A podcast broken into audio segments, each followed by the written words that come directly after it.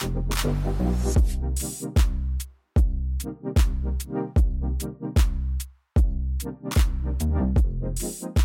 Brock Media, this is Never Told.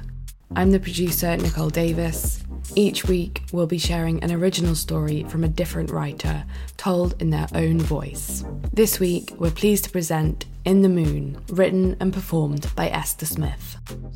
Esther is a BAFTA nominated British actor and writer who currently stars opposite Rafe Spall in Trying. Seasons 1 to 3 are currently streaming worldwide on Apple TV Plus, and the fourth is due later this year. Esther is also well known for her recurring role of Rachel in the BBC Three British sitcom Cuckoo. Other television credits include BAFTA nominated Black Mirror, Uncle, Defending the Guilty, Skins, and Misfits. In 2015, Esther co wrote and starred in a comedy short film Elephant with Nick Helm. Her episode formed part of a comedy collection Funny Valentines exclusive to BBC iPlayer, and it was subsequently nominated for a BAFTA for Best British Short Film. I'll be back towards the end to chat with Esther about formulating and finding the beating heart of her story, but for now, here she is reading In the Moon. The shopkeeper told me she put her dad in the moon, and it made me want to cry. I'm in a yoga class, late as usual, and I promise myself, again, that next time I'll be 10 minutes early to be calm and smug, not late and already sweating. I find the only spot left at the back of the class, gestured to me by the disapproving yoga teacher, which I feel isn't very yogic of them, and anyway, that spot would have been my choice had I been late or not.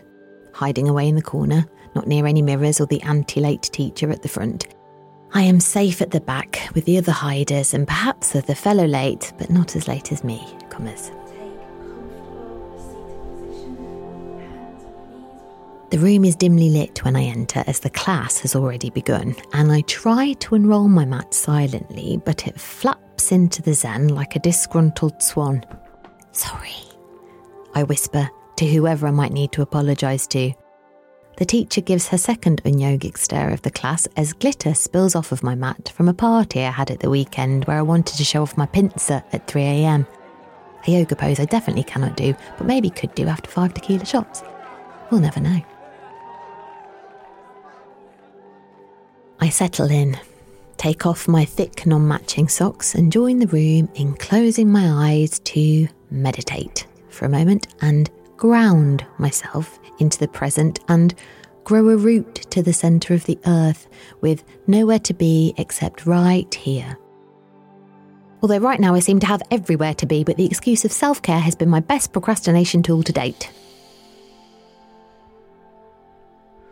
I'm told to steady my breath and breathe in for a count of seven, hold for a count of four, and breathe out for a count of 11. I begin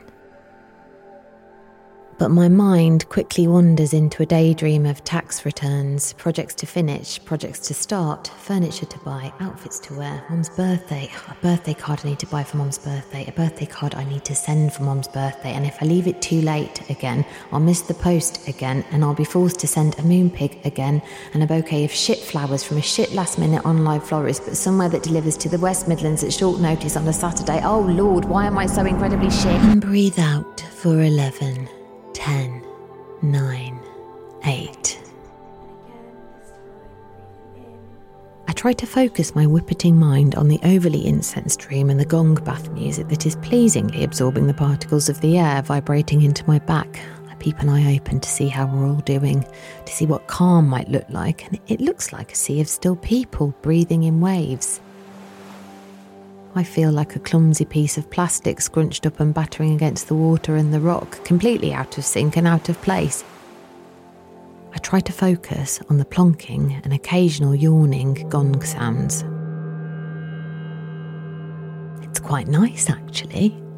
I wonder if I could Shazam it.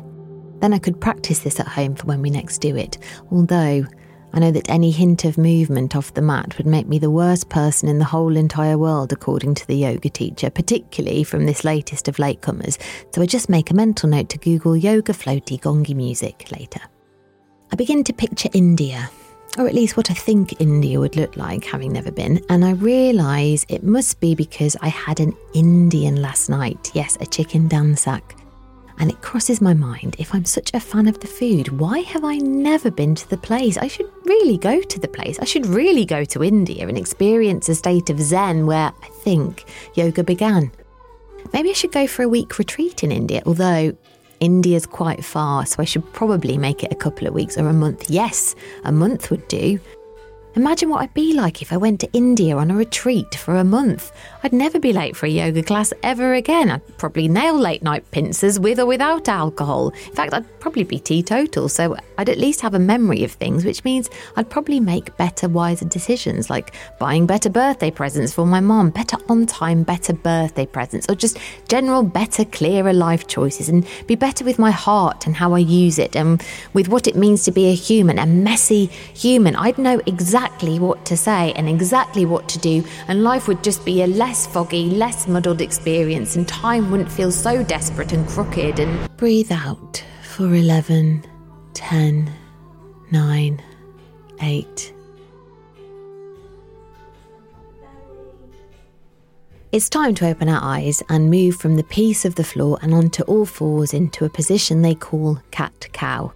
Now, I don't know what makes up the cat or what makes up the cow, but it basically involves undulating your spine into curves, making your back smile, then frown, and gently rippling like a river. I never know which way I'm supposed to breathe, whether the cat means breathe in or the cow means breathe in.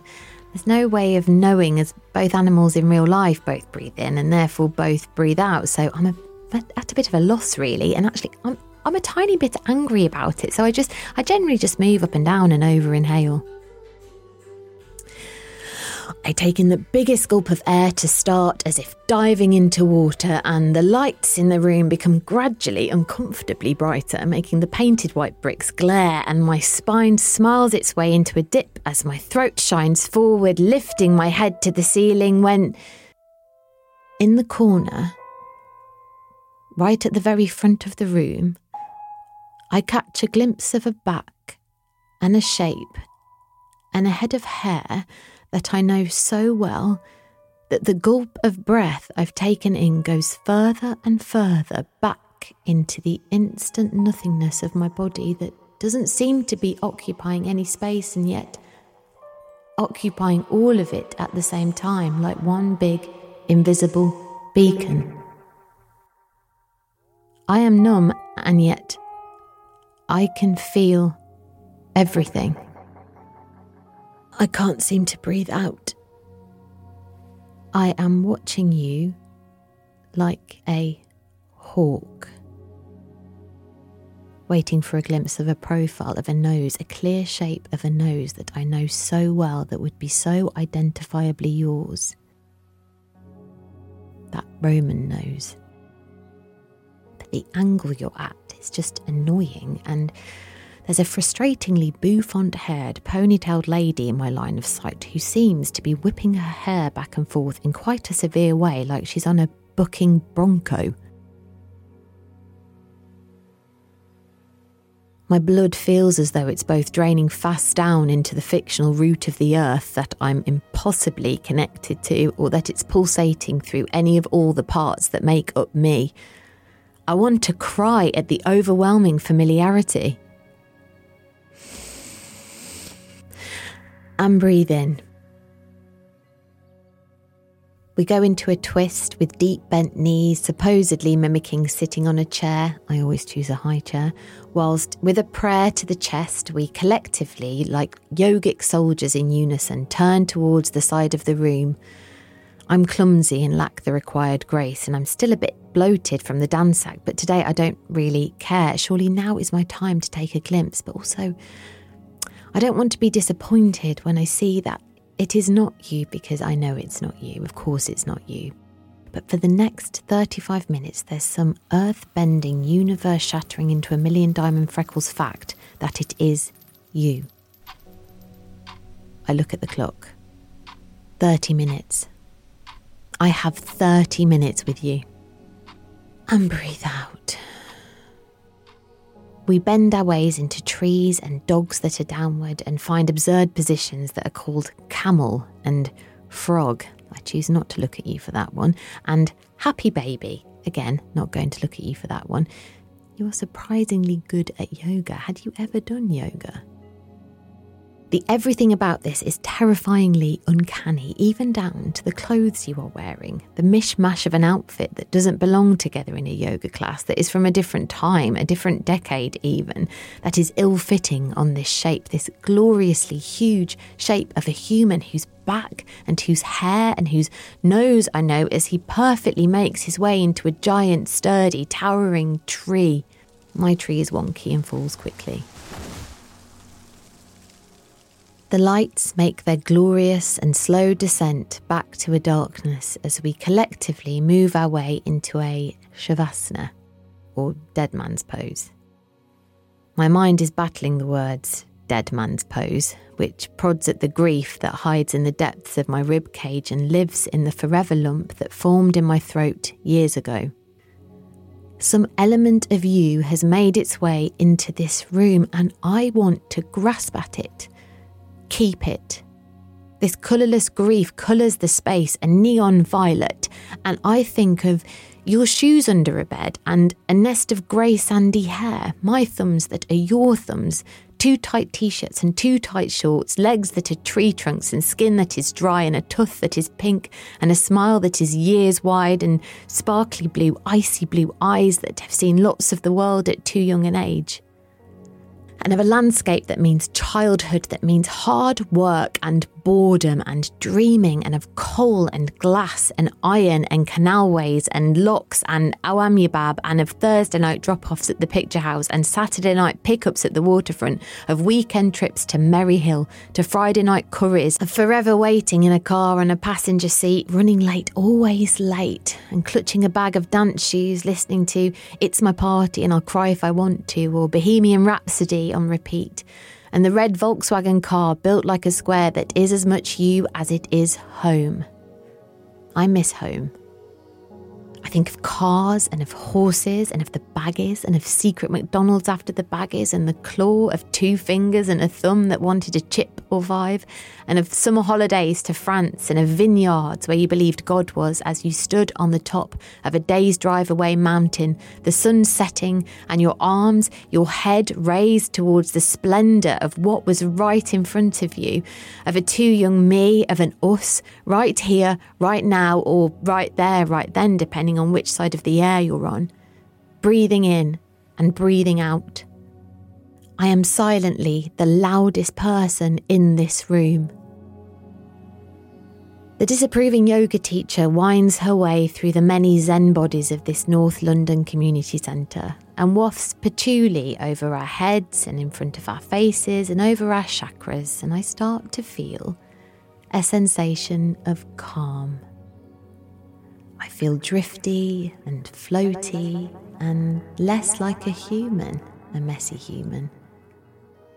I feel like I want to stay here forever or fall asleep, and I blissfully forget where I am when the teacher who doesn't like lateness breaks the moment by quoting some Rilke.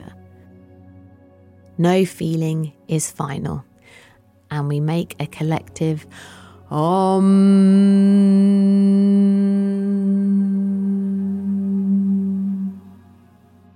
And it ends.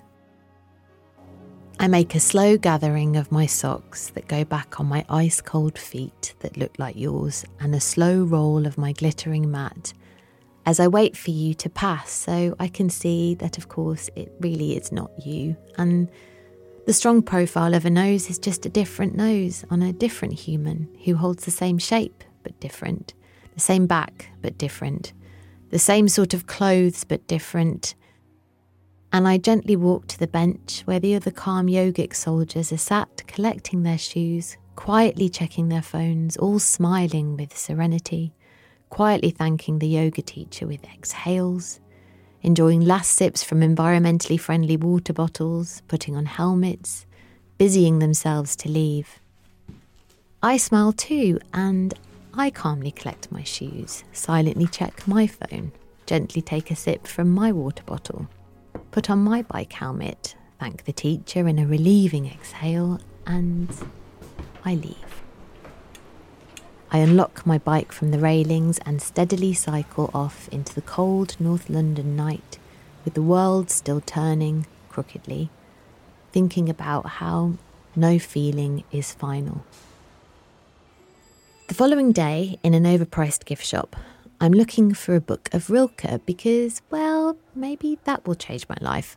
But my mind magpies and I find my claws on a necklace and a gold moon pendant necklace because I saw a woman on Instagram doing a demo on how to stack gold necklaces. It feels necessary. I give the pendant, the moon shaped pendant, to the cashier who stands over it smiling, a smile as wide as a valley somewhere in France, with a sparkle in her eyes, her icy blue eyes, as she tells me she was thinking of buying the same thing because it's where she'd put her father in the moon, her late father, so she could talk to him. And I wanted to cry. I wonder how overcrowded the moon must be, and whether no feeling really is final, and when I'll stop looking for you everywhere.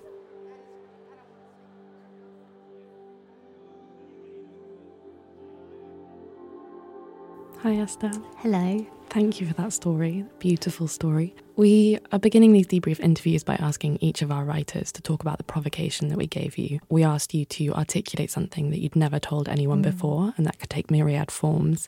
Can you talk about your initial response to that provocation and how you landed on telling this particular story? I feel like I had a real journey with it because the idea of something that's never told in my mind, I was like, well, there's a reason that I've never told certain things.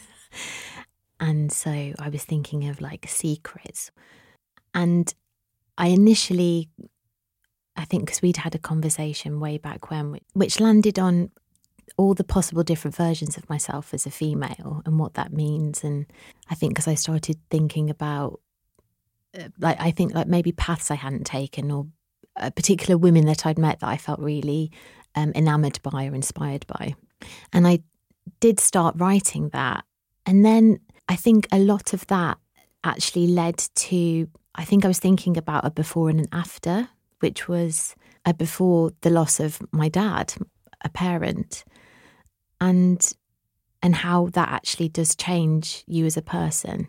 And I think maybe like regardless of gender even, but I think also there is a specific father daughter kind of relationship and how people mold you into parents mold you or caregivers mold you as people.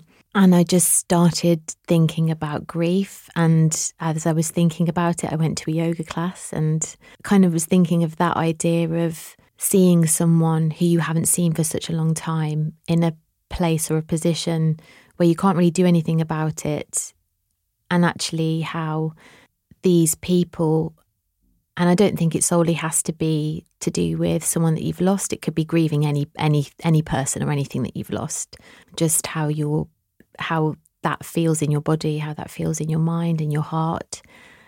And I did actually have a conversation with a shopkeeper who we for some for whatever reason we had this really open conversation about she told me this beautiful story that she'd that's true that you know she found this moon pendant and she uh, she wanted to buy it because she put her dad in the moon. And that then opened a big conversation between uh, grief between the two of us and being open about it. And I think grief is something that I, I find tricky to talk about, and I find the specifics of it tricky to talk about for so many different reasons. And so I kind of thought grief is something that I ne- is never told, perhaps. So that's how it took that form, and it, I just it just felt like the most obvious thing for me to write. It, it informed my life really.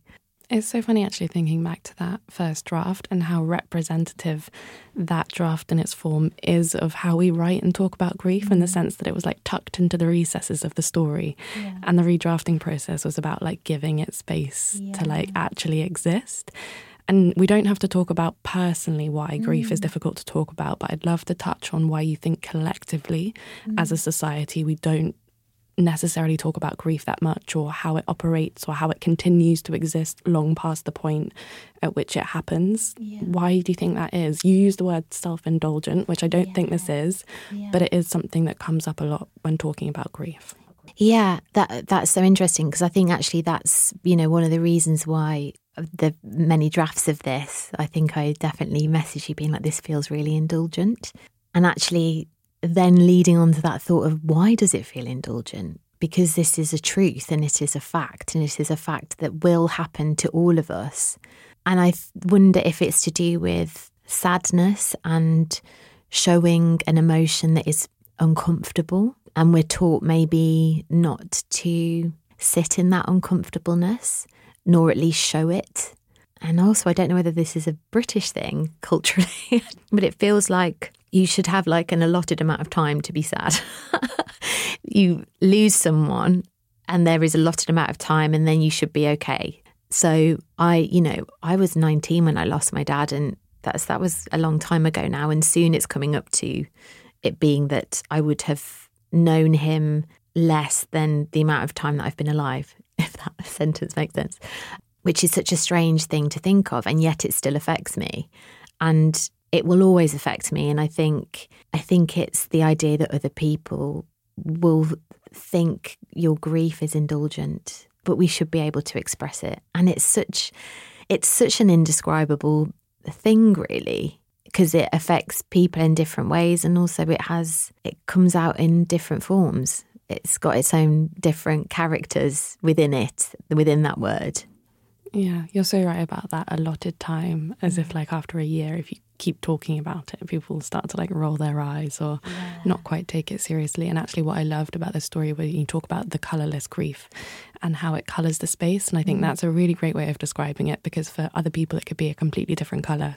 Yeah. For you in this moment, it's a neon violet, but you know, in another day, it could be a different color or a different shade.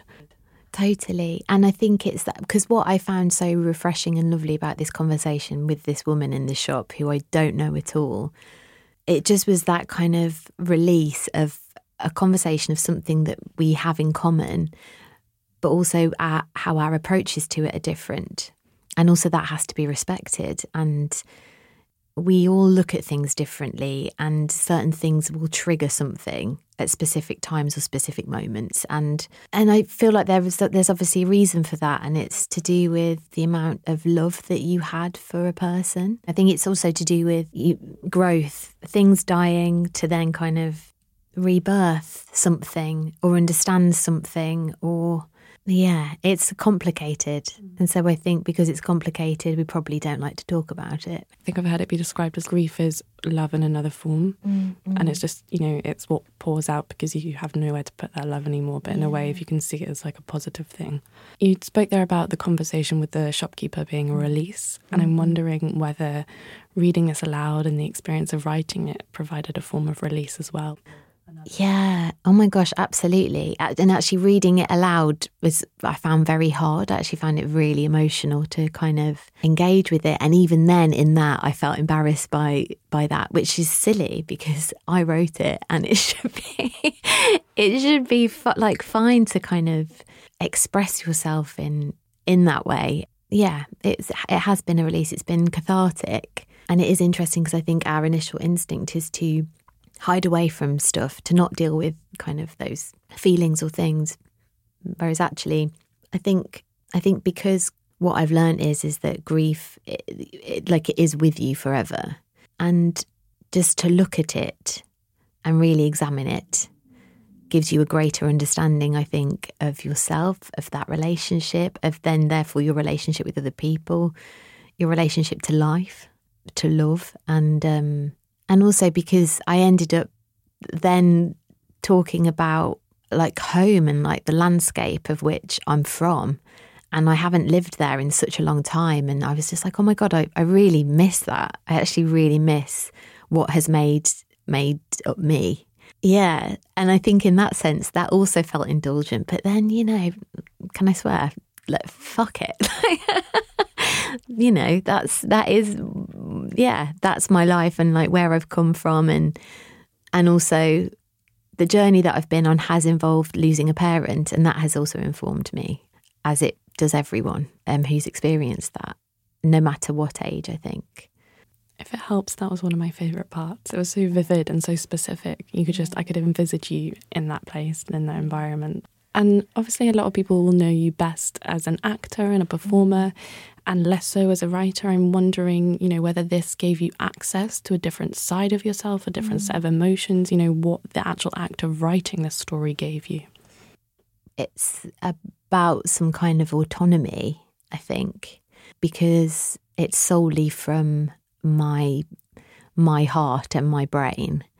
And also, you know, writing it meant also that I knew how to perform it in a way. I kind of knew what rhythm I wanted from it. And so actually they worked the acting brain and kind of the writing brain kind of really, you know, worked together and that was really helpful. But um I just I really I really enjoyed it. And when I got asked to do it, I mean I was a bit terrified, but I always think you should do the things that you're scared of. And also it's just that thing of letting it go. Like it's it's really vulnerable like putting your your work out there or the things that are hidden in you that you've never told. It's really, really vulnerable making, but also incredibly thrilling than to be like, okay, there you go, world. Have a peep. well, thank you so much for giving us access to your heart and your brain, just a slice of it. And thank you so much for sharing this story. Thank you. Loved it. Pleasure. This episode of Never Told was produced by me, Nicole Davis. Our executive producer is Sarah Brocklehurst. Our production assistant and assistant story editor is Amy Yeo. Our sound designer and mixer is Tom Whalley. Our artwork is designed by Bett Norris. That's our show for today, and we'll be returning next week with a brand new story from Xing Seng. Listen to Never Told on Apple Podcasts, Spotify, or wherever you get your podcasts.